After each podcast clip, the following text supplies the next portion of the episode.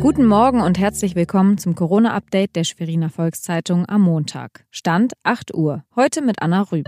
Das sind die regionalen Entwicklungen im Überblick. Dass die Maßnahmen für die Bekämpfung von Covid-19 bindend und nicht als Empfehlung auszulegen sind, versteht der Großteil der Bevölkerung und hält sich an die Regeln. Doch es gibt auch die unvernünftigen Ausnahmen. So mussten Beamte des Polizeireviers Tetero am Sonnabend eine Grillparty feststellen, zu der sich in einem Garten zehn Erwachsene und sieben Kinder versammelt hatten.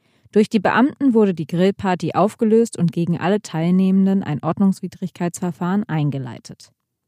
In der Nacht zum Sonntag wurde bei einer Pflegerin in einem Altenheim in Rostock das Coronavirus diagnostiziert. Weitere Schritte sind umgehend eingeleitet worden. Das berichtet Dr. Arns Rolfs. In seinem Biotech-Unternehmen Centogene werden in einem selbstentwickelten Verfahren Rostocker in Risikoberufen auf den neuartigen Covid-19-Erreger getestet. 6000 Abstriche wurden bislang genommen, darunter bei der Altenpflegerin.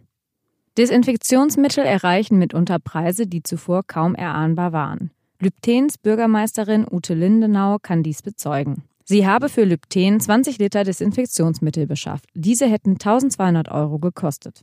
Der Betrieb auf den rund 200 Campingplätzen in Mecklenburg-Vorpommern steht momentan scheinbar still. Hinter den Kulissen aber richten die Mitarbeiter alles für ihre künftigen Urlauber ein. Trotz der Ungewissheit, ob und wann diese in dieser Saison zu ihnen kommen können.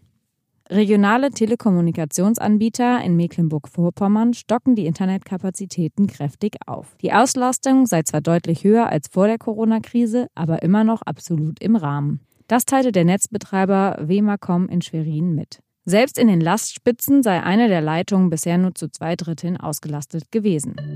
Weitere Nachrichten und Hintergründe zum Virus gibt es jederzeit auf svz.de-corona.